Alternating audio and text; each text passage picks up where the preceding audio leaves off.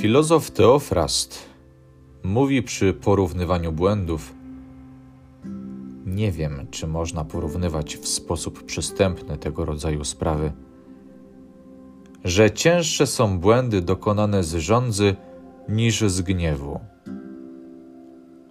Człowiek bowiem gniewny zdaje się odwracać od rozsądku z jakimś bólem i tajonym upokorzeniem.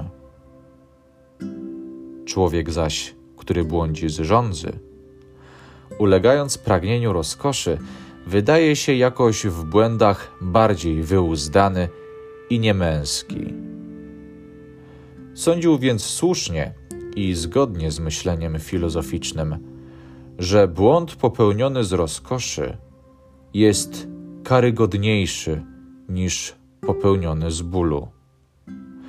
Jeden przedstawia się w ogóle raczej jako człowiek, względem którego popełniono nieprawość i którego ból zmusza do uniesienia się.